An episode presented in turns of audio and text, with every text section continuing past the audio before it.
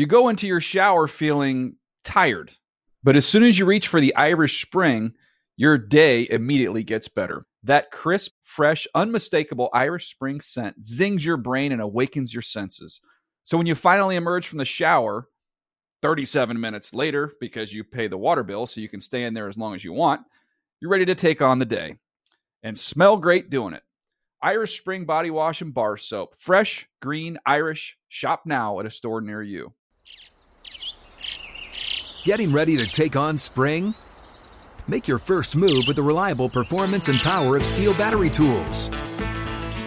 From hedge trimmers and mowers to string trimmers and more, right now you can save $50 on select battery tool sets. Real STIHL. Offer valid on select AK system sets through June 16, 2024. See participating retailer for details. Open a limited time 11 month certificate at Kemba Financial Credit Union. At 5.25% APY, it's more than triple the national average, plus, it's a safe and secure way to grow your money. Visit your local branch or kemba.org slash CD for details. Offer expires May 31st, 2024. APY equals annual percentage yield. Restrictions apply. $500 minimum and $250,000 maximum deposit. Advantage status required. Comparison based on bank rate average. Federally insured by NCUA. The Around the NFL podcast has no takeaways. Welcome back to another edition of the Around the NFL podcast. My name is Dan Hanzus, and I'm joined by a room filled with some heroes. Chris Wesseling to my left, Greg Rosenthal to my right. What is up, boys? Hey, Dan. Don't sound disappointed for some heroes because we're going to make up for Marc Sessler's loss, and he's going to enjoy his vacation. Marc is not a vacation. And by the way, I apologize if I sound a little congested. My young son has, has caused me to fall ill with a head cold. Um, but Marc is on a staycation. Hmm. And, you know, when Marc's on a staycation, all bets are off. Who knows what he's doing? And I have, by the way, I've gotten a couple tweets about Marc while we're on the topic that uh, people are intrigued, would be one word to use, by his Instagram feed. This from uh, at Heath uh, 082. What the hell is going on on Marc's Instagram? Please discuss on the next pod. You guys are great. Well, first of all, thanks, Heath.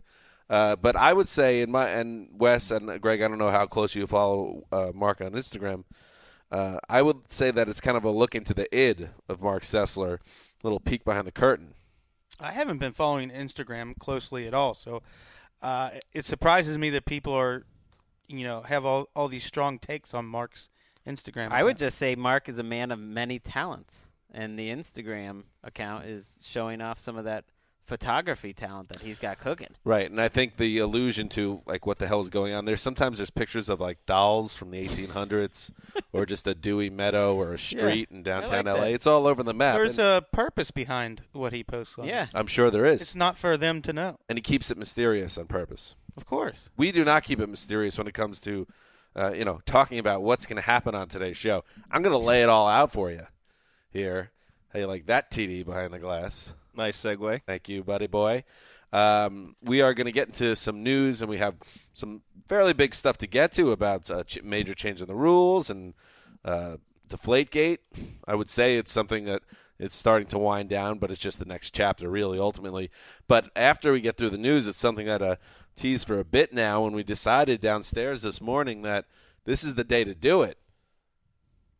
The Dalton scale mm. around the NFL special. We're going to really dig in on the Dalton scale and really, you know, get to the bottom of it. And maybe, personally speaking, get some clarity on, you know, what the hell it is. I I wouldn't be too confident about that. Three mm. years in, Okay. Hanzus is just still trying to figure out Chris Wesseling's amazing dissection, beautiful in its simplicity, like the best Or is it? scientific s formulas.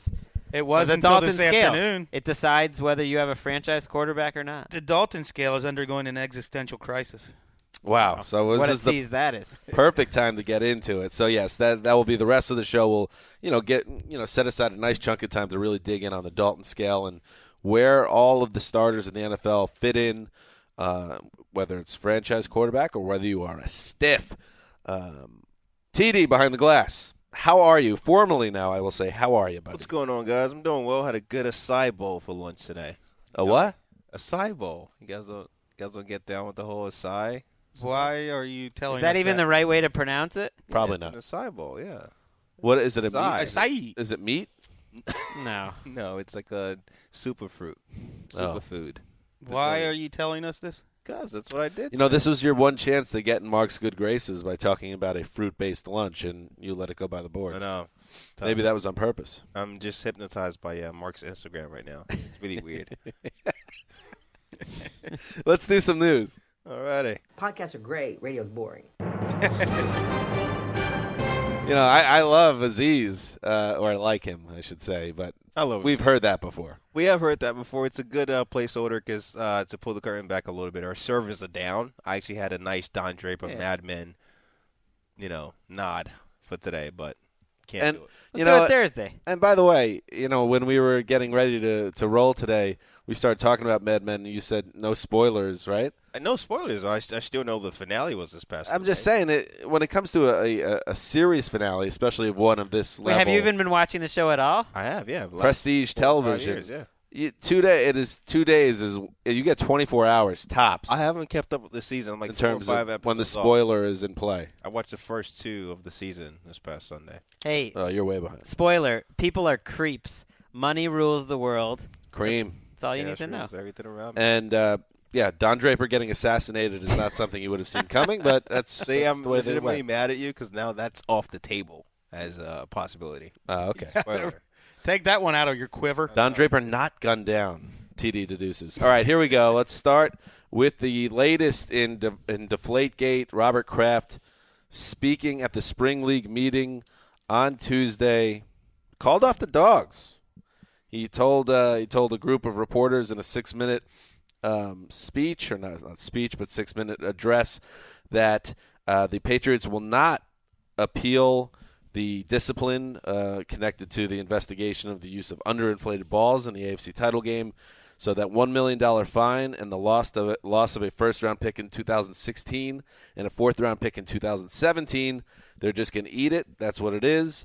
Um, and uh, Kraft went on to explain the reason why is that uh, you know uh, there should be no no reason why one team should be put ahead of the other 32 teams. He said, and even though he disagrees with the discipline and the judgment, he feels like this has been dragged out way too long already, and they need to move on. So he says the Patriots are done now. Minutes after Kraft gets off the stage, you ask, "Oh, what about Tom Brady?" The NFLPA releases a tweet explaining that the Tom Brady uh, appeal is on and is not going away, whereas they try to wipe out or significantly reduce that four game suspension. So the Patriots take their punishment. Brady continues his fight. I think it was an easy move relatively for Robert Kraft to make because he knows that Tom Brady's going to continue his fight. And maybe, just maybe, this helps their chances of having Tom Brady listened to by Roger Goodell and having his suspension reduced. And ultimately, that's what they care about more. They didn't want to get into some gigantic legal battle with the NFL. I agree, and I think it's well set up now. Not not that any of us know what direction this is going to go, because I don't think anybody thought the di- discipline was going to be this serious in the first place. It knocked everybody on their asses. But um, oh, sorry, their buttocks. TD doesn't like No need to A-word. mark it, but Glutes. glutes knocked them on our glutes. We didn't realize it was going to happen, but now it seems set up to me. All right, Kraft does uh, the NFL solid. Says I'm not going to take this to the courts and all that um, stuff. And now all you need to do, Rog, is you know cut down my quarterback suspension, cut it in half. Even I'll probably take that, and then everybody kind of can move forward. That's how I see it playing out west. Do you see an olive branch coming from the commissioner's office? or back channel politics, however you want to phrase it. I mean, I that's why it's a little depressing to me that this is the way things are done in the world. You think that actually a guy might fight for principle, and then Mm. he's, he basically capit- he capitulates, leaves his fan base hanging high and dry. Poor And fan base. I'm a little bit ambivalent. I I like that he made it a point to say that he wants the rhetoric to die down because that was my biggest problem with this whole controversy all along. That the rhetoric rhetoric was just so far outpacing what actually happened. And building. And he alluded to that too. He said four months later, I can't believe we're still talking Right. about this, and and it needs to end. And he tried to make the case he's going to do what's best for the other 32 owners rather than just thinking about the Patriots, which is how the NFL model is really built. But let's back off calling, you know, Mr. Kraft Mr. Kraft. I'm gonna call him Mr. Kraft. Let's back off on let's calling him a winner today, or or they wow, what a great move. He really played this great. It's like everyone looks bad here. He knows it. The Wells Context Report.com or whatever is still up. That thing was, you know, kind of crazy, and it just came from the Patriots just a few days ago. So Well, he said it. it's He- great to back away from the table, but big deal. He even said if if even to just because he didn't take any questions afterwards. So I think he wanted to cover himself a little bit on that because it is pretty wild that that why that WordPress uh, rambling WordPress document comes out, and then you know five days later or whatever it is, he says, "Oh, we're not going to appeal." Uh, he so he he said that if you, if this would have been a week ago, I probably would not have had this opinion about how to move forward. But you know, given another week, I've decided to move on. Uh, so yeah, and that's good news for everyone. And just uh, one other uh, bit of information: the union also formally has requested Goodell to recuse himself. One of my favorite words in legal mumbo jumbo: recuse. recuse himself from Tom Brady's appeal because Goodell has the power to heal to hear his own uh, an appeal of his own ruling, which just seems a little weird and needs to be fixed. I would think by the next CBA, maybe. Well, Who knows? But that was part. That was a big part of the negotiation, and he gave up some of that power, uh, but not all. And when we were last in the studio, we were debating, and no one thought that Goodell would appoint Right. himself, and that's exactly what he did. And now he gets to meet with Brady himself. And now he, he does hear it himself, and then he slashes Brady's suspension. That's the prediction on my end. the union's fault for giving in to that request during the last CBA. That was one of the few things at the end that they couldn't agree on, and the union capitulated to that one. I do want to one thing about that, and we hear it again and again that the union got killed off that last CBA. But you know, maybe if they didn't if they didn't back down, there would have been no 2011 season. It was headed in a pretty dark direction. So as a football fan, you know, whatever. I don't understand why writers really care whether the union gets kicked. Right, I agree with I that mean, I- too. People really get into that. Who? I just who want to get everybody Who on the won? field. Oh yeah, they really lost because Like- they only got fifty nine point five percent of the total Right. money instead of sixty one point eight. It's like I'm always rooting for football. I, Right. don't, I don't care about the players or the owners. Give me the best product. Which is why I'm happy with, with everything that happened with Kraft today, if only because we don't have to write about this stuff and hopefully it ends faster. Exactly. All right, moving on uh, to some on the field. Uh, a big change that went down. It was voted through at the same uh, meetings, spring league meetings on Tuesday. The NFL has uh, moved to moved extra points to the 15 yard line uh, for the 2015 season. Uh, that will make it officially a what is that 30 Three. 33 yard uh, extra point attempt, uh, which is obviously a lot tougher than the 17 yard attempt. Well, maybe not a lot tougher, but it is significantly uh, hard, uh, harder a kick than the 17 yarder. Uh, the two point conversion, which the Eagles had proposed moving that from the two to the one, that did not happen. However, you now can return a two point conversion, a fumble recovery, or an interception the other way and get two points for the, def- the defense. That's a new rule. So those are the changes. The extra point got a little bit tougher, and the two point conversion, there's a little more risk on the offensive side of the ball. Wes is pumped up about this. I haven't seen him this excited. Give me a break, Wes. Yawn. Wes, you're going to be the two point conversion rule change beat writer for the rest of the season, tracking all the changes. This is the first scoring change since 1994 in the NFL. Ow! It's Scoring change. It's going to be less extra points. The extra point was the most pointless uh, or the most useless play in sports. So this is going to be the second most useless now. I mean, There'll be more two-point Who's the best free throw shooter in NBA history?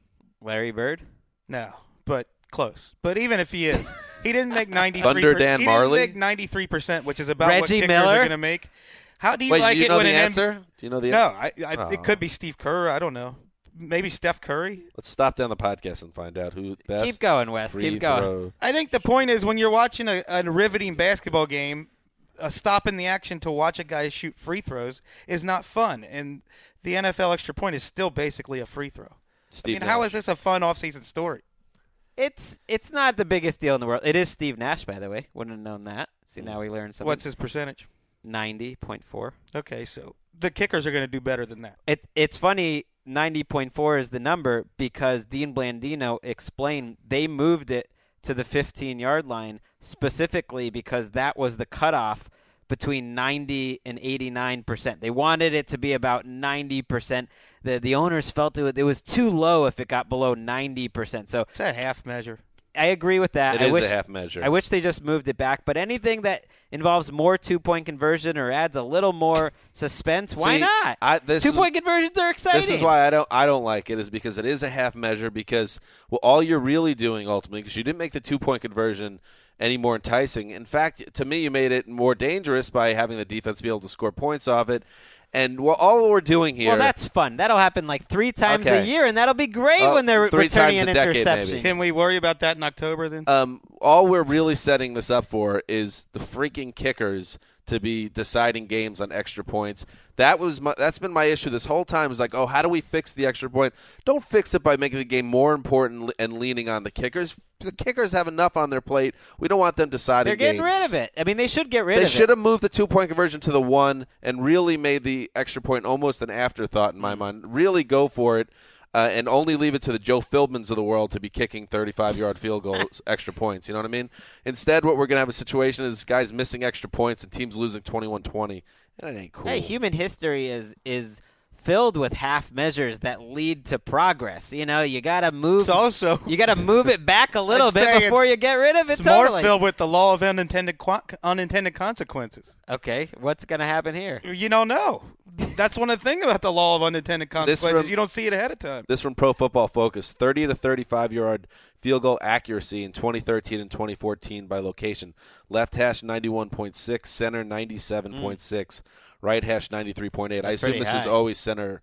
It's going to be the center hash uh, for an extra point attempt. So It's going you to know, be no change. it's not going to be a big difference. It's The- probably teams not. are going to go for two like four times a year instead of twice. Right. Well, I saw something uh, on average. Most teams around uh, that's, that amazed me. Only about two, even less than three two-point conversion tries every Backs season. up my point that this is a non-story. Though, hey, one of the most exciting plays that led to the Seahawks winning the Super Bowl, two-point conversion. I mean, making the Super Bowl. I mean, that Russell Wilson play is one of the most underrated plays in NFL history. That's the exception rather than the rule. Uh, moving on, there is another uh, stalwart defensive player on the 49ers. Moving on, defensive tackle Justin Smith has decided to retire. Uh, this after Smith went through a, a long period of, uh, you know, questioning whether he wanted to come back. He met with the Niners last week, and the decision was made that uh, after 14 se- seasons, seven of which spent with the 49ers, after seven in Cincinnati, the five-time Pro Bowler decides to shut it down. And this was his quote: "When you get on the bald tires, you're on the bald tires. It was just time for me to move on." Greg Justin Smith, in your opinion, in your estimation, one of the unheralded great NFL players since the turn of the century. Yeah. Well, his career spans that entire time because he came into the league right after 2000. Y2K man, what's gonna happen? I know. Everyone was. Uh, didn't you have a Y2K story, or that was Marc Sessler? I, I believe did. it was. You What was did- it? What was it? When I was working at the law firm, I was in charge of uh, making sure that all of the programs were complicit with the Y2K. it was a lot of data entry. What a ridiculous It was awful. thing.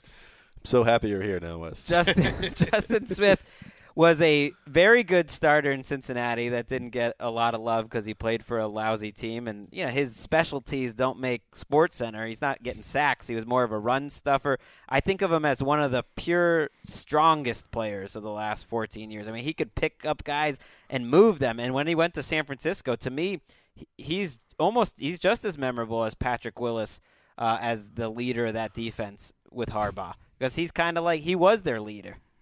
when uh when I broke up with my first girlfriend, my dad had some really good uh advice for me. Timing is everything in life. If I had Mm. met her when I was 30, it would have been much better than meeting her at 17 or 18 or whatever. So feel- Justin Smith, timing is everything. He came in with the Bengals under Dick LeBeau when they were uh, they were still kind of down the rabbit hole as a franchise. And just like Greg said, Justin Smith wasn't getting any attention. That coaching staff was also not developing players as well as they should have. And I think it's worth noting that Justin Smith doesn't get a single Pro Bowl nod in his what eight years with the Bengals or Seven. seven years with the Bengals, and then immediately gets five in his first six years with the 49ers. Hmm. He could he could be a 12 or 13 Pro Bowl guy. Which would be a guy you'd talk about for the Hall of Fame. I, I think he'll be mentioned, but I don't think he'll get into that final 15. Doesn't seem like. Or if he guys. came along with the Bengals in 2010, right. probably would have had a better career. great couple plays I remember in the 2011 season before we move on where he basically had game saving or game winning plays and there was a lot of talk that he might be the defensive player of the year that year. Uh, he was really the favorite throughout most of it. It ended up being Terrell Suggs kind of beat him at the end. I think he finished third in the voting in the end, but but a great player. Salutations, and this 49ers defense has a lot of no names in it. We don't know. Yeah, congrats, Justin Smith, on a great career. Hey, Wes, the Y2K compliance. He couldn't have been more dismissive. So when you were when you were you do all the work, I assume a lot of it was done in December, grunt work, or whether was this a year I think long? it was like a year long thing. Jesus. So when it, it, wasn't something I was doing eight hours a day. It was something I had to do in addition to other work. It was just like when you have free time, make sure you X out all these uh, extra zeros or whatever. I don't know. so where were you on the P pants scale at like 11:58 on Zero. the 31st of Zero. If, December? if anything would have gone wrong, it wouldn't have been my fault. I was just doing what I was told to do. Oh, I thought you were leading the charge. No, I was told that this stuff should be xed out or whatever. Uh, For what? Nobody ever knew why Y2K was important. You were just told that it could. Well, basically, like disaster did could nothing. strike. Like the millennials listening right now that were six or whatever when Y2K. Basically, what you were told is that all the traffic lights would stop working and everyone would die in a car accident at the same time. Yeah, this was a law firm where I was in charge of records management, and they were a little worried about uh, retention policies on old files, which, it, in legal terms, you can get in a lot of trouble if you lose track of your old files. Mm. Estate planning, you know, all this stuff goes. People need their files. Let's have a whole separate podcast on that. It would have been great if uh, all of your how many brothers you have again? Eight, Six. six. If you all went and became lawyers and then opened a firm, it'd be Wesleyan and Wesleyan and Wesleyan and Wesleyan and Wesleyan and Wesleyan and Wesleyan. all right. Maybe we could represent the one. Uh, all right, moving on to Ryan Tannehill, who is a very, he was already a rich man. Let's face it. It's a nice life this Ryan Tannehill has, but now he's even richer. He signs a mega deal with the Dolphins, an extension through the 2020 season. The team announced on Monday. 26-year-old uh, signs a four-year deal, includes 77 million in new money, um, and 25 million is fully guaranteed with. Uh, I guess 45 million in let's put it in air quotes guarantees over the life of the deal, but there are some outs for the Dolphins. But 25 fully guaranteed, four more years to his deal. So Ryan Tannehill now getting paid like a star franchise quarterback or in that range, Greg. He's getting paid like a mid-level, mid to upper tier starter, which is, I think, what he is. I don't think he's getting more than that. If you look at the deal, he's only getting only getting 39 million over the next three years. So that's 13 million dollars a year, and at that point, they can get rid of him. So they're paying him like he's Andy Dalton. Basically, yeah. Right around Andy Dalton, similar to Colin Kaepernick. He got a little more money on the back end. If if they want to keep him, he'll he'll be at a higher salary, 19 million. But if you think about it, if he's a top 10 quarterback in 2017, 2018, that's 19 million dollars. Not going to be a bad price at all. I like how the agent sold this in all the Miami papers today that he's top six or seven in pay. Yeah, give me a break. And then I love this line. He he's talking about how great the contract is for Tannehill, and then he says, "I fully believe that we may end up regretting this deal one day." You are Do fired. you want your agent to say that? hey Pat, I think fired. this guy has all the ingredients to be an elite player. No, your job, Mr. Agent, is to get the deal that takes advantage of those prime years where he's supposed to be that good. You did a bad job, bud. What's the agent's name? I think Pat died. Pat Dye. Do you think Ryan Tannehill? I know this is, you know, talk about speculative. If you had to wager, you know, your life on it, would you pick Ryan Tannehill as a member of the Miami Dolphins in 2018, No, 17? I, I'm- I'm not comfortable waging my life Well, on Ryan Tannehill. Well, you, you don't have a choice. These things, I keep going, and I don't think it was a terrible decision to lock him up, but I, I maybe would ultimately I might have went the the Ravens route with Joe Flacco. I know it blew up in their face, but you know, boo hoo, you won a Super Bowl title. Should have kind of waited it out and given him another year, see where this career is truly progressing. Mm. But they decided to just go all in, go all in and pay him. At least they didn't break the bank. I guess that is the positive. what happened last time Mr. T did this? Well, Mark Sanchez, Speaking of which, one of the worst, most indefensible signings in NFL. There was last more to that. years. Not not defensible in any way, but there it wasn't quite the same. The Peyton Manning sweepstakes somehow bled into the Sanchez Because it- negotiations. He, it was an apology. I- yeah, I never understood how Mark Sanchez deserves an apology contract. it was it was the beginning of the end uh, in so many ways for a lot of the guys with the Jets. But uh, I did, the you brought up Tannenbaum not on the on the dais uh, for the press conference that we got to enjoy, and I'll say enjoy. uh, you know, take that with a grain of salt. With uh, Dennis Hickey, the Foggia, The Hickster. yeah, the Hickster, we like to call him. Uh, of course, Tannehill, dead center, a complete, li- literally like maybe raises his voice about at the same level of I- I- Ivan Drago. There's not much going on there. And then to his right, Joey Philbin, the coach, gets a seat. Remember at the the Suh uh, signing, introductory signing, he wasn't even on the dais. There they were had a him couple- sitting with the journos. There were a but- couple pressures in a row where he wasn't even on the day. Yeah. So this time there was no Mr. T. It was After seeing him today, I can see why they leave him out in the crowd. It was it was the it was the most charisma free press conference I ever seen. I, I tweeted I did a power rankings of uh, the charisma from the press conference. I got Tannehill at one, but that was really by default. Yeah. just because he's a young, handsome man with a lot of money and a and a, and a gorgeous I wife. I feel like he sold the stapler short or whatever. Uh, tape recorder number was two, wrapped. tape recorder number two is my number two because it was white, so it had a little uh, you know heat to it. It was a little different than the other ones. Three, Hickey Hickster gets third. The Dolphins logo back, backdrop that was behind them, fourth. Then they had three mics for each of the guys. That's a three-way tie, five, six, seven, and then Joey Phibbs. well, I think It's a eight. sad scene because Tannehill makes Eli Manning look like Chris Rock. I mean, Tannehill's not an exciting guy to listen to. the 2014 Titans have more charisma than that entire list. It is amazing. There's that- no way Joe Philbin's there next year. That was the other thing I couldn't get out of my mind. Oh. God! Two things I couldn't get out of my mind about this contract. Doesn't Number one, exactly command a room. uh, Joe Philbin almost benched Tannehill What are you last calling September. him? Philbin? Philbin? Oh yeah, Philbin. I oh. thought you were saying Philbin. Joey Phibbs? Joey Phibbs almost bu- benched Tannehill, and then Tannehill called a press conference and announced he was the starter. I like that. Took it out of Joey Phibbs' now hands. you give him 77 million over four years. and then you know, it- to me that that really jumps out to me is you know what's going on with this organization. It is interesting that, like you mentioned, so recently he was on the edge of whether he was going to keep that job. He's really tied to Bill Lazor because his production went up so dramatically with this new system, and you weren't sure if it was all Tannehill or was it the system. And so they need to be wary of the fact if you fire Joe Philbin, you're probably firing Bill Lazor, and then Tannehill starting over. That's a problem. I thought about this because I've been talking about Tannehill. A large percentage of his progress was due to this gimmick offense. The Dolphins ran no huddle, I believe, 82% of their plays last year. But the league average is over 60% now. So no matter where Tannehill goes, Hmm. he's going to be in an offense that suits him better than it would have five or six years ago. Now, one last thing is, you know, I'm surprised he gets the contract before Andrew Luck, before Russell Wilson.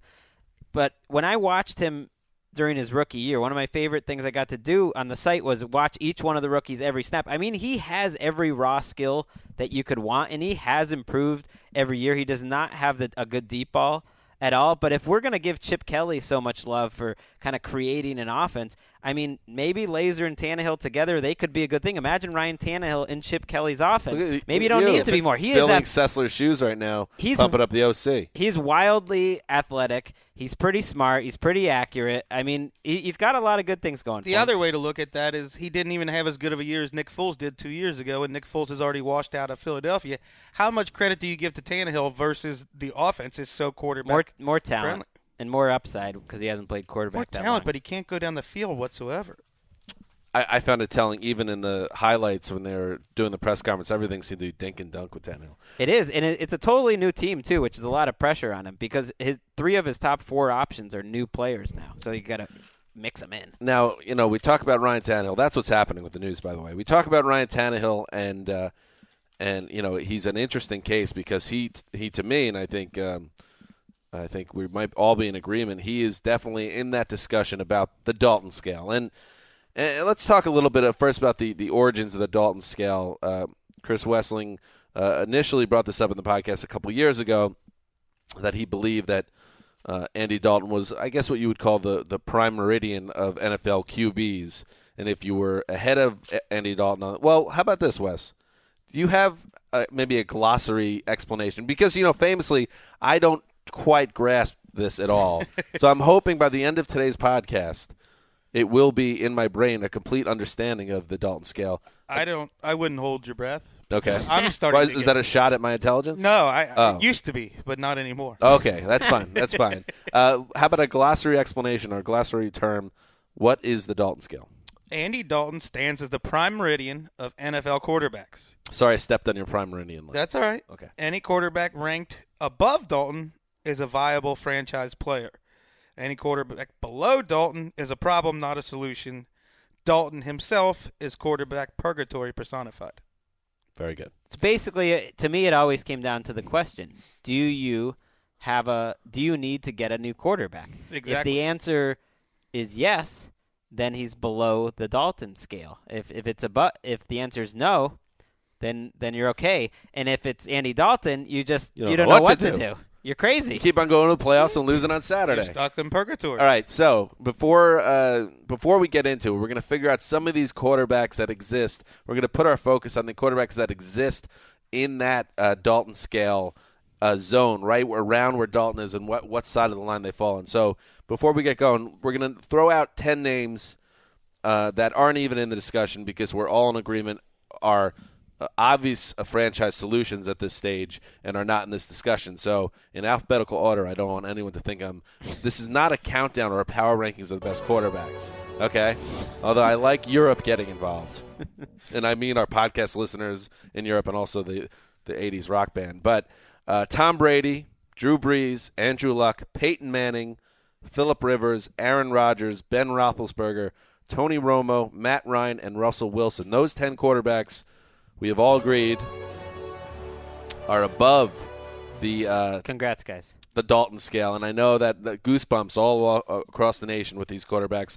We will Peyton not Manning discuss. much closer on my list to Andy Dalton than he is, I guess, on either of yours. Okay, fair enough. Um, we can get into that now. On the other side of the discussion, pe- uh, some quarterbacks, and this one, you guys stop me if I'm out of bounds on. Well, let's- these. Okay, what's Let's up? define our parameters here first. We're talking about going forward with your franchise, not just for the 2015 season, but going forward, who do you want Right. as your quarterback? Sure. Okay. Stop me if any of these guys you're like, well, I might want him a part of my franchise. Matt Cassel, EJ Manuel, Geno Smith. Hard pause for Greg to defend him. No, I think Geno Smith has the potential to someday be above uh, the Dal- Dalton on the Dalton scale, but he's definitely not right Okay. now. He would have to prove R- a lot more. Ryan Fitzpatrick, Josh McCown, Johnny Manziel, Ryan Mallett, Brian Hoyer, Ryan Lindley. uh, all those other guys. Blake Bortles, I put there, unless somebody wants to put Ryan him in Lindley's below the Blaine Gabbert scale. Uh, Blake Bortles, Bortles, I have way above Dalton. really? Yeah. Whoa! All right. Well, Whoa. let me let me take him off this little this sad list. But again, this is where the existential crisis comes in uh, for the Dalton scale. Well, I, I, feel like there has to be an off-season scale and an in-season scale. When this started, Andy Dalton was a competitive advantage, making two million dollars a year. Now he's a competitive disadvantage, hmm. making fifteen million a Now, year. don't worry about the contract. It's but if you're running you have an a- NFL team, you have to worry about the contract. but either way, he's your he's a quarterback that's not getting in the way enough of a 10, 10 and 6 season. He's basically kind of keeping them afloat moving forward. At this point, are you confident Blake Bortles will ever be a better than average starter? I like Bortles a lot, but I don't even know for See, sure. this is why I'm changing this. There's an existential crisis Oh because. Blake Bortles isn't a franchise quarterback, but at this point, I know what Andy Dalton is, Mm-hmm. and I don't want that. I don't want ten and six in a first round playoff exit. I'll take my chances with what I saw from Blake, Blake Bortles in the preseason last year when he showed difference making potential. to me me, it's more about right now, though, isn't it? It's whether right now they're uh, above or below. I thought we said it was who's going to be your quarterback for your franchise going forward. Okay. Just to- That's why it's a different discussion in May than it is in October. Just to throw some fuel into this fire, on the earlier DDFP show today, Dave Dameshek said that a lot of GMs would take Andy Dalton over Jameis Winston because Andy Dalton's safer. No way. I told him no chance. I Did you think- see the package that the Bucs and the Titans I were, don't think were turning I don't down think for one this stuff? single team would. I agree with yeah. Um. Okay. Yeah. And maybe that uh, famously, I, I struggle. Famously, Greg, I struggle with the Dalton scale because I've always wondered as as he seems to fade in the collect, or at least in this room's view of what kind of quarterback he is, is what kind of upside. Wouldn't that make more guys in front of him, and then all those guys are answers? Is he still the prime meridian if he starts to regress? I don't think he is. I, I disagree because just because he's entrenched in his Andy Daltonness, that's what he was all along. He is he's who he always is. been. He's well, always maybe been. the answer is that there's a lot better quarterbacks now than there were a couple. he's years He's always ago. been that middle of the pack guy. I've done uh, the quarterback index or whatever, where I rank the quarterbacks. At the end of the year in 2013, he was 18th. Last year, he was 19th for what it's worth, which to me feels about right. And and so the guys that have proven, and I'll, I'll throw one name out here, which we could talk about, Teddy Bridgewater. To me, he's already above the Dalton scale, but he would be the only one of last year's rookies that I would put above there now. I- that I would be surprised at this point if he does not evolve into a better than average starting quarterback. I think you and I are looking at this exercise differently. We need to come to an agreement and we better do it because I goes off because rails. I threw All it out that we're talking about who do you want for your franchise going forward. It seems like you're talking about only Okay. for the 2015 No, I'm talking about basically what they what they've done. But I hear you. I I, would rather have Bortles than Dalton to Okay, answer your you go. Question. You rather take the risk that Yes. Bortles becomes something rather than Yep. knowing what you have with Andy Dalton. That's fair. Can I explain to people what Andy Dalton is right That's right true. now? Let's a talk about where Andy Dalton is. in 14 primetime and playoff games, Andy Dalton has the same amount of starts as EJ Manuel has in his career. Andy Dalton would have to have three lights out games to reach EJ Manuel's one loss record, completion percentage, touchdown to interception ratio, and passer rating in those games. That's how bad Andy Dalton has been in games that matter. He's a flat track bully, is what cricket players would call a guy who feasts on inferior competition. His record 37 16 and 1 in all other games besides hmm. games basically when the, when the lights are on him. So to me that's not what I want in a quarterback. Okay, so he's a guy that puts up solid numbers. He gets his, or he's on playoff teams. They- He's already- always fall flat in the playoffs. Not always his fault. This past January, you're not going to hang that uh, first round playoff loss on Dalton, but certainly he wasn't good enough to raise the team above the issues they were dealing with. Let's let's stick with Bortles for one more second because I disagree where where uh, Greg you're coming from on that. To me, if we're talking about the Dalton scale, you got to earn your way on the other side of that Dalton scale, and I didn't think Bortles did anything uh, last year to show me that he's a guy. And we're again we're going off uh, Wes's glossary of terms here that uh, he is on the other side of the prime meridian. What was the exact wording, Wes? You had Any quarterback ranked above Dalton is a viable franchise player. Any We don't know. Below Dalton is a problem, not a solution. we I- don't know if that's Blake why- Bortles is a viable franchise. That's why I don't like the right now. definition anymore because I'm definitely taking Bortles over Dalton. Well, here- and I'd be surprised if anybody's not taking Bortles over Dalton. Bortles to me showed enough just in terms of his traits and if you looked at the situation around him. If you put Andy Dalton on that Jaguars team, maybe he would have been a little better as a rookie, but Bortles showed the types of things that you like to see out of a young quarterback that you think he can be a lot better. And Dalton, on the other hand, even though he had that year in 2013, people think of he, he was so great. He had 4,200 yards, 33 touchdowns, 20 interceptions. His QBR in his first four seasons are unbelievably similar 49, 49, 55, 55. So he's basically been the same guy all four years. Let me explain this in a more simpler way. If your choice is between Blake Bortles and Andy Dalton, Bortles carries no risk whatsoever. Because if he flames out, you're not left with Andy Dalton overpaid at $15 million a year and stuck in mediocrity. Hmm. You know, I that's there's no downside to it in my There's opinion. a downside to whiffing on a Getting fired. top five pick. Yeah, and getting it's fired. front office They'll clean out. people. It is there is guaranteed money, maybe not as much, but then you're basically it when you whiff on a pick like that, your franchise sticks is in mud for years. You have a So much a better bad- chance of building a, a Super Bowl contender with a three million dollar quarterback who has all the tools versus a guy like Andy Dalton who really might stop you from signing some of your key players because you've got him He's locked not making up. that much. Let me I throw mean, another he's making a few there. million dollars more than Carlos Dunlap. Let's not get carried away. He's making sixteen million annually o- Oh. over the length of his deal. Let me throw another player out there. Sam Bradford. He to me Hmm. is right on that line Yeah, I agree. uh, where you could go either way. Do you see him as a part of the solution or part of the problem? I have him five spots ahead of Andy Dalton. Hmm. He Now, went he went for a first round pick. if he was on the Rams, though, would you feel that way? It shouldn't matter what team he's on. You know what I mean? He He's should still, make the it's team. just Sam Bradford. The answer I would say to that is that, that if someone as smart as Chip Kelly sees value in him, that factors into the equation. I, I have a hard time putting him above the Dalton scale right now because I don't really have any faith. He hasn't shown much when he has been healthy, and I don't have any faith that he will stay healthy. So I, I actually think Andy Dalton would, would have the edge there. I, I agree. I think back to back knee injuries and the fact that, as far as I'm concerned, uh, Chip Kelly's plan was to flip Bradford all along, and now he's stuck with him. So I'm sure he believes now that he's moving forward, he can turn Bradford into uh, a, a successful quarterback. But at the same time, everyone knows what Chip wanted to do uh, this month, and it didn't work out. And now he's going to try to make the most of it with Bradford. How about? I, I disagree with that. all right, let's hear. It. I don't take. think that was ever like his plan all along was to trade Bradford. I don't think it.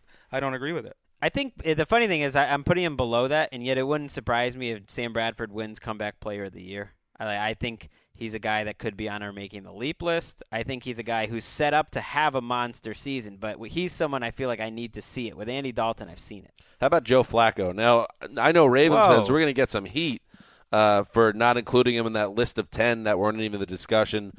Uh, this is a guy that has never missed a game, has been as dependable as it gets. Maybe not a, a statistical stud for most of his career, but he went on one of the best postseason runs ever that culminated with a Super Bowl MVP and a Super Bowl win uh, over the 49ers. And this past January, he was a stud at Gillette Stadium, went toe to toe with Peyton Manning, came out on the losing end, but again showed that he's a playoff stud. I think he's absolutely on the uh, right side of this discussion, and I don't know why there would be any debate. I don't see any debate. I, I have him as a top ten quarterback and ten spots higher than Peyton Manning on my list. I thought there was a question mark in one of our initial No. emails. All right, good. I- I'm happy to hear no, this. no, no. I just I didn't. I was more a question mark. Did you guys want? to But he was Oh. 11th on my list. I agree. It shouldn't be a debate, and he's someone that's more impressive when you watch him, really, than if you just look at the numbers. Colin, okay, Colin Kaepernick, San Francisco 49ers quarterback. You know, he was in that Super Bowl as well that, that Flacco was in, and he was a stud in that game, and he was a stud in that season, and yet he's never uh, really been able to take his game up since then. In fact, it seems like he's really plateaued, and now he's in a weird situation with the Niners and Jim Tomsula. Jim Harbaugh's gone. Uh, I'm. Uh, this is crazy because remember we all we ever heard about was oh my god the Bengals could have had Colin Kaepernick and they ended up with Andy Dalton. And now I'm like, oh, maybe it's not that. It wasn't that a huge a mistake. and it's not. It doesn't seem as as a backbreaking a mistake anymore as it once did. So where are you putting him? I'm going to put him just above Dalton, but it's Okay. way closer than it was two years ago.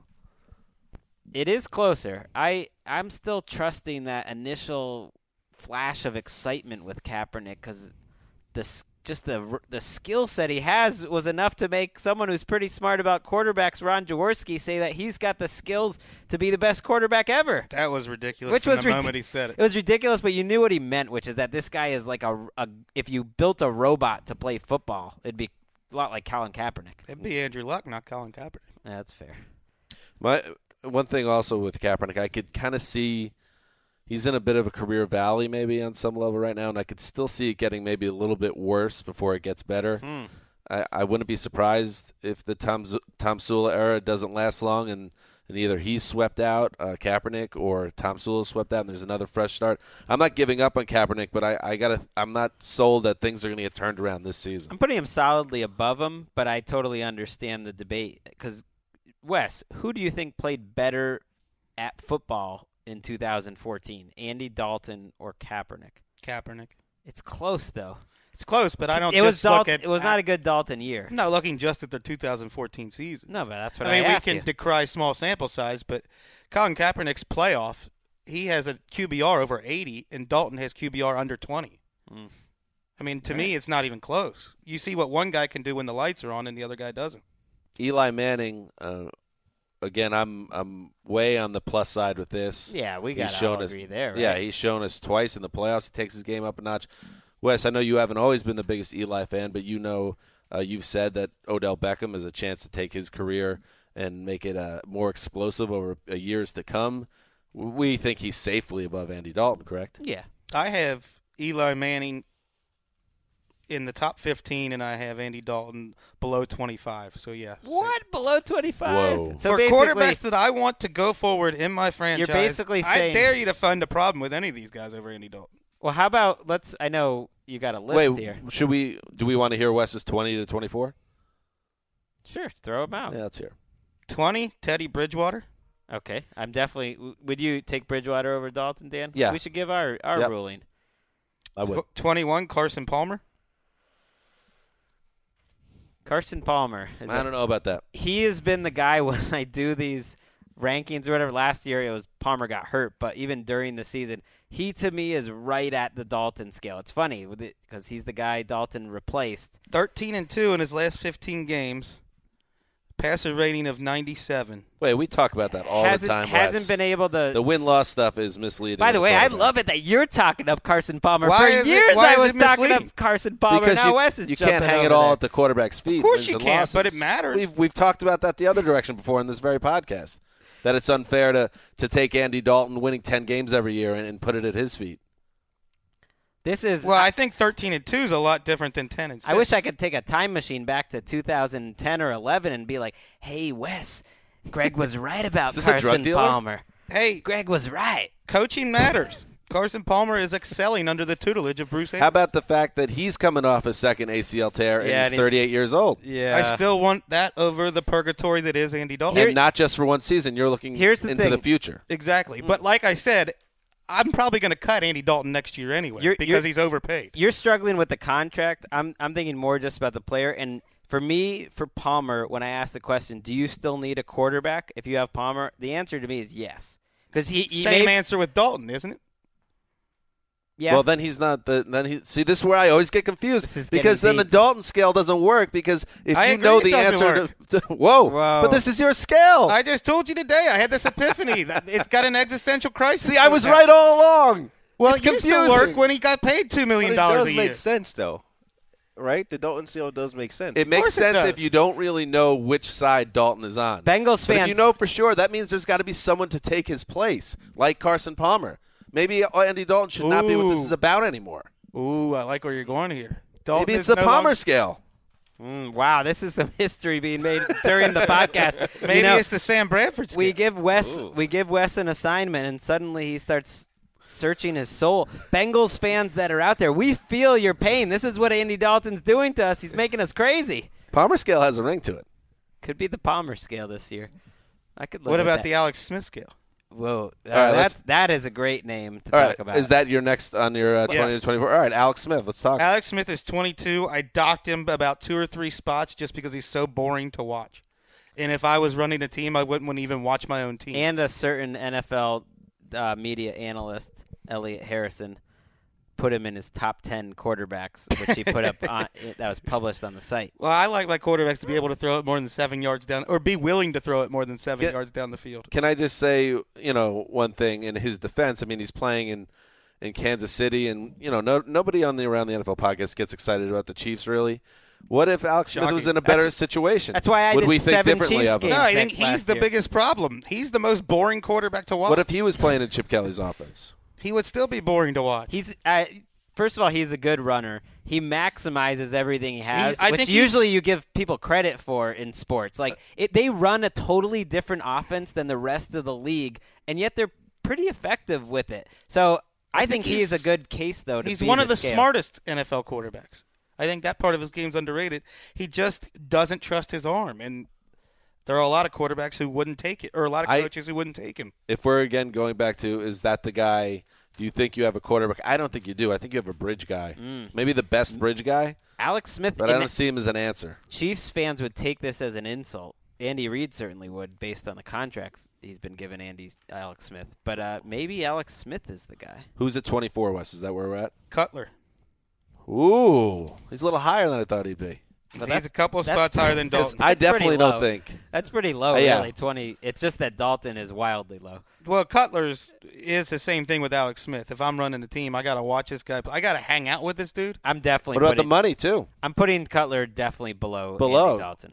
Ask the And Bears that- if they think they have their quarterback. Right. Exactly. That that's that hurts me because They picked up his option. They did, but I don't. I still don't think it necessarily. They necessarily. signed him to believe in 54 million guaranteed. Hmm. That's a tough one. They regret to me, that. if you if you have Jay Cutler, there's a small chance that you can pull a Flacco and catch lightning in a bottle in the playoffs just by pure physical talent. I don't believe Andy Dalton can do it. Bears fans would argue the playoffs every year sounds pretty good. How many times has Cutler gotten them there? Two, three? I'm glad Bears fans are now to the point where I was four years ago on Cutler. um, all right. Cutler's a perfect guy to talk about there. That's a tough one. The- the The Cutler scale? Cutler Well, no, I mean, no, I don't know if it'd be the Cutler scale. I just mean right. he's a good guy. He's right around it. I would put him under it. He's a guy who's, for the first time in his career, I think he's below the Dalton scale. Hmm. How about uh, we haven't talked about him, and I would assume he's probably ahead of the guys, some of these recent guys we talked about, but Cam Newton. Oh yeah, Oh, way wait, above. I got him in the top ten. way too. above. There was a Tannehill question mark as well, a- by the way. in an internal email. There was a, he was not on the definite list. That's why he wasn't on the list. That was just for you guys because I didn't want to assume Okay. that you were just going with my opinion. But yeah, I would definitely put. I agree. And we agree with Tannehill is definitely above Dalton, right? Yes. Yeah. I Tannehill 18th. Okay. all right. How about Matt Stafford? Yeah, he's above. I it. have him 13th. He's frustrating. I wouldn't have him that high. Okay, this is where this discussion gets tricky though, because yes, he's above Andy Dalton, but what about is he above Carson Palmer? Oh yeah. Not by that much. Last year, I had him as, for what it's worth, for 2014 alone, 17th. That was right behind Kaepernick and Alex Smith. That's the type of year that Matthew Stafford had. He did not have a very good 2014, but I think he's had better years before. It's just frustrating because you think he's gonna. I noticed Get you put better a one of lot of stock in the 2014 season No, no, I'm alone. just I'm just using that as my Okay. as my rough guide to look ahead to look at the names. I have um, NA next to Jameis Winston and Marcus Mariota. We'll we'll wait and see. I've got them at least 10 spots higher than Andy Dalton. So without even playing, they're above him. Well, I mean, what do you, how do you think NFL executives feel about this? They wouldn't take three first round picks for J. I mean, the Bucs wouldn't take three first round picks, and other teams were offering that. I much. need to see it before That's I fair. say I wouldn't they're put the answer. Mariota above it. I would put Winston. Oh, now. come on! You wouldn't if you were given a choice to run a franchise, and it was between Andy Dalton and Marcus Mariota.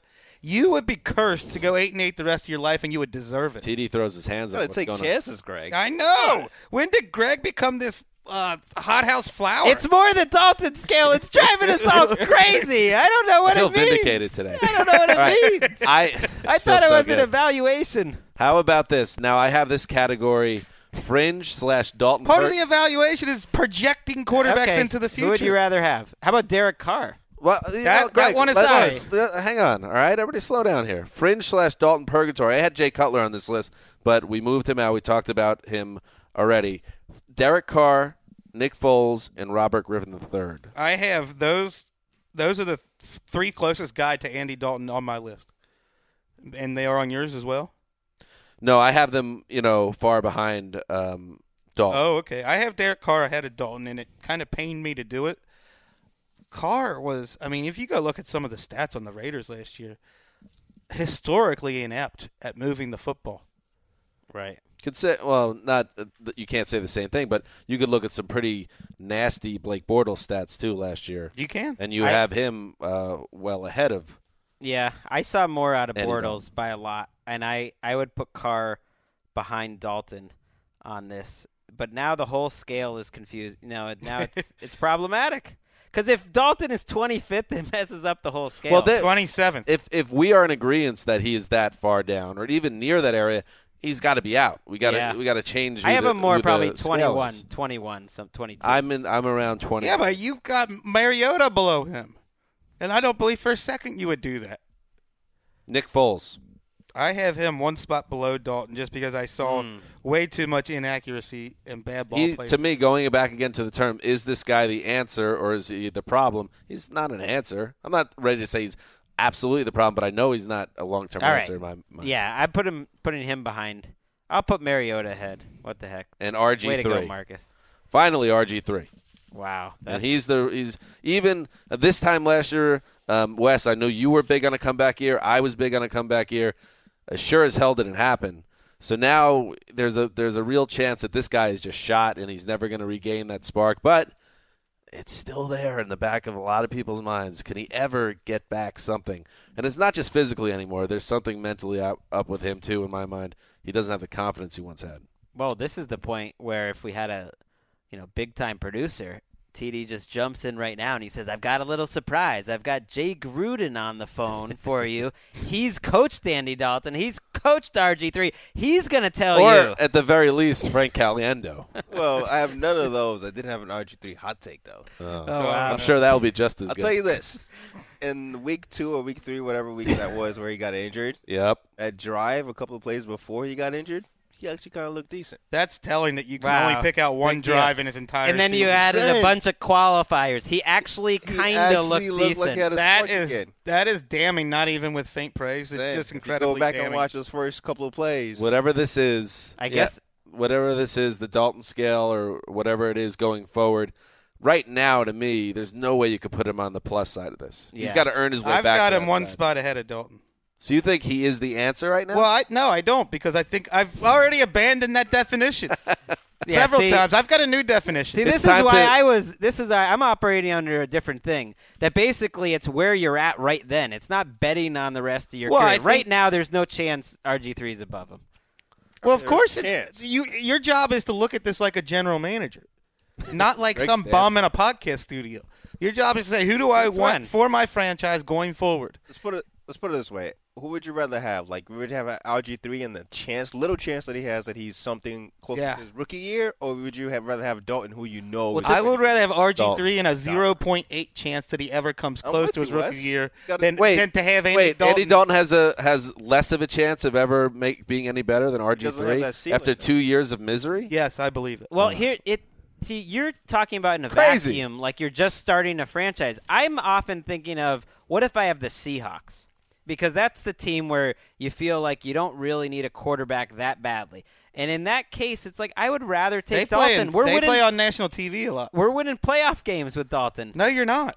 That's crazy. Me talk, and man. me and the Red see, he- Rifle. here's my Kind of. I've got a new definition. Okay. So Andy Dalton now to me isn't the point of whether you would rather have these guys. To me, the point is more: Do I want Andy Dalton even on my roster?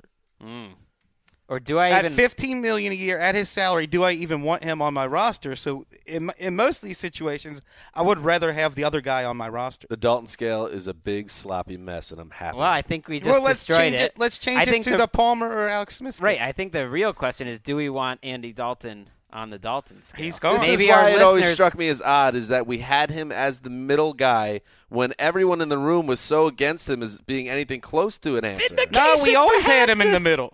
But I think you there are a lot always more. thought he was a piece of garbage, and and there, He's- then we've why always is he had him the- between, why like, is he 18 the and 20. purgatory when he should clearly be on the because other he side was of the in line? purgatory, and now like he's He never changed. He's still the same guy. that's the problem. It's four years now, and he's probably gotten a little worse. but that's Hey. why you said he was that guy in the first place. You said that he wasn't going to get better. well, in fact, he's regressed. Spoiler. This is another spoiler for you, TD. Did you get Caliendo on the line, TV? Your podcaster of the day today is Dan Hanzus for his doubt whoa, of the whoa, Dalton whoa, scale whoa. over the years has been proven correct, I and we're all winners because you don't get to give one out. I, was- just Oh, yeah, I was Greg. gonna get to that. However, one, one quick producer note though. I say keep the Dalton still. This is part of the show, guys. It's part of the intrigue, not knowing exactly where he is. no, I think we're get we're starting to figure it out though. Our It's unique listeners and- can let us know. D- Yeah. ha- you know, send Keep us it. with a hashtag Dalton scale what you guys think about this Keep it. He's probably regressed. It hasn't gotten better, but is still in the same position where he puts his team in the playoffs and always loses. He's the perfect guy for this game, guys. Also, I think he's going to have a career year in 2015. All right, now I'm really confused.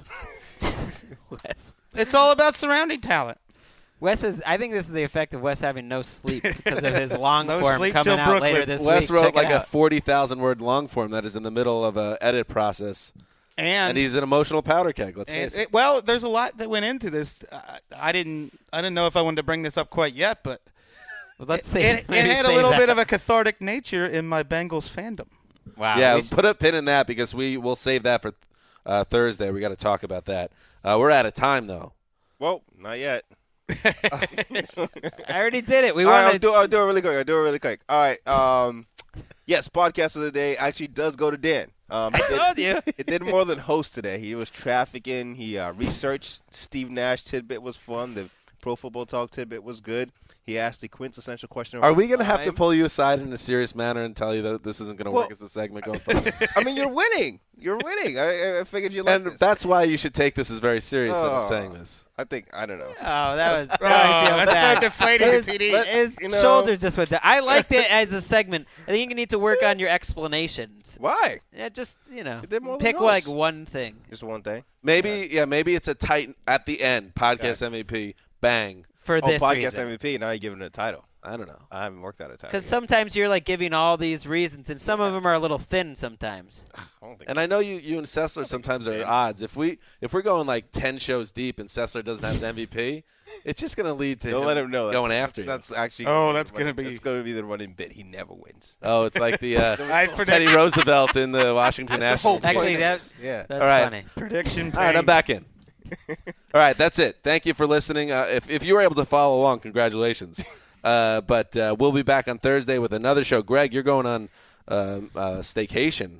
Uh, no, I'm going to Massachusetts to visit Oh. my parents with my, Vacation. my daughter Ellis. Uh, we're gonna go. Uh, So it's going On to a be uh, the great Chris Wesseling and I, as well as Colin Wolf, will rejoin us in the studio. Looking forward to that. So that's Thursday. Uh, this is Dan Hanzus uh, signing off uh, for the great Y2K compliance officer and the boss, and of course TD, who I love, behind the glass. Until Thursday.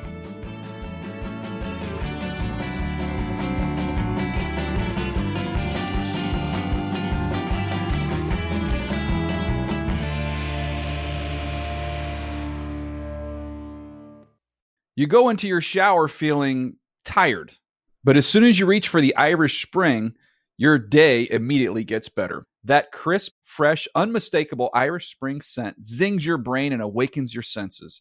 So when you finally emerge from the shower, 37 minutes later, because you pay the water bill so you can stay in there as long as you want, you're ready to take on the day and smell great doing it. Irish Spring Body Wash and Bar Soap. Fresh, green, Irish. Shop now at a store near you. Open a limited time 11 month certificate at Kemba Financial Credit Union. At 5.25% APY, it's more than triple the national average, plus, it's a safe and secure way to grow your money. Visit your local branch or kemba.org slash CD for details. Offer expires May 31st, 2024. APY equals annual percentage yield. Restrictions apply. $500 minimum and $250,000 maximum deposit. Advantage status required. Comparison based on bank rate average. Federally insured by NCUA. Looking for a fabulous fashion brand that celebrates you? Then look no further than Boston Proper, where styles are designed with you in mind, so you can look and feel amazing no matter the day, season, or occasion. At bostonproper.com, you'll find fashion that knows you best. For over 30 years, Boston Proper has been the fashion destination for confident women who want to elevate their look with unique, sophisticated clothing at affordable prices. Visit bostonproper.com today. Boston Proper, wear it like no one else.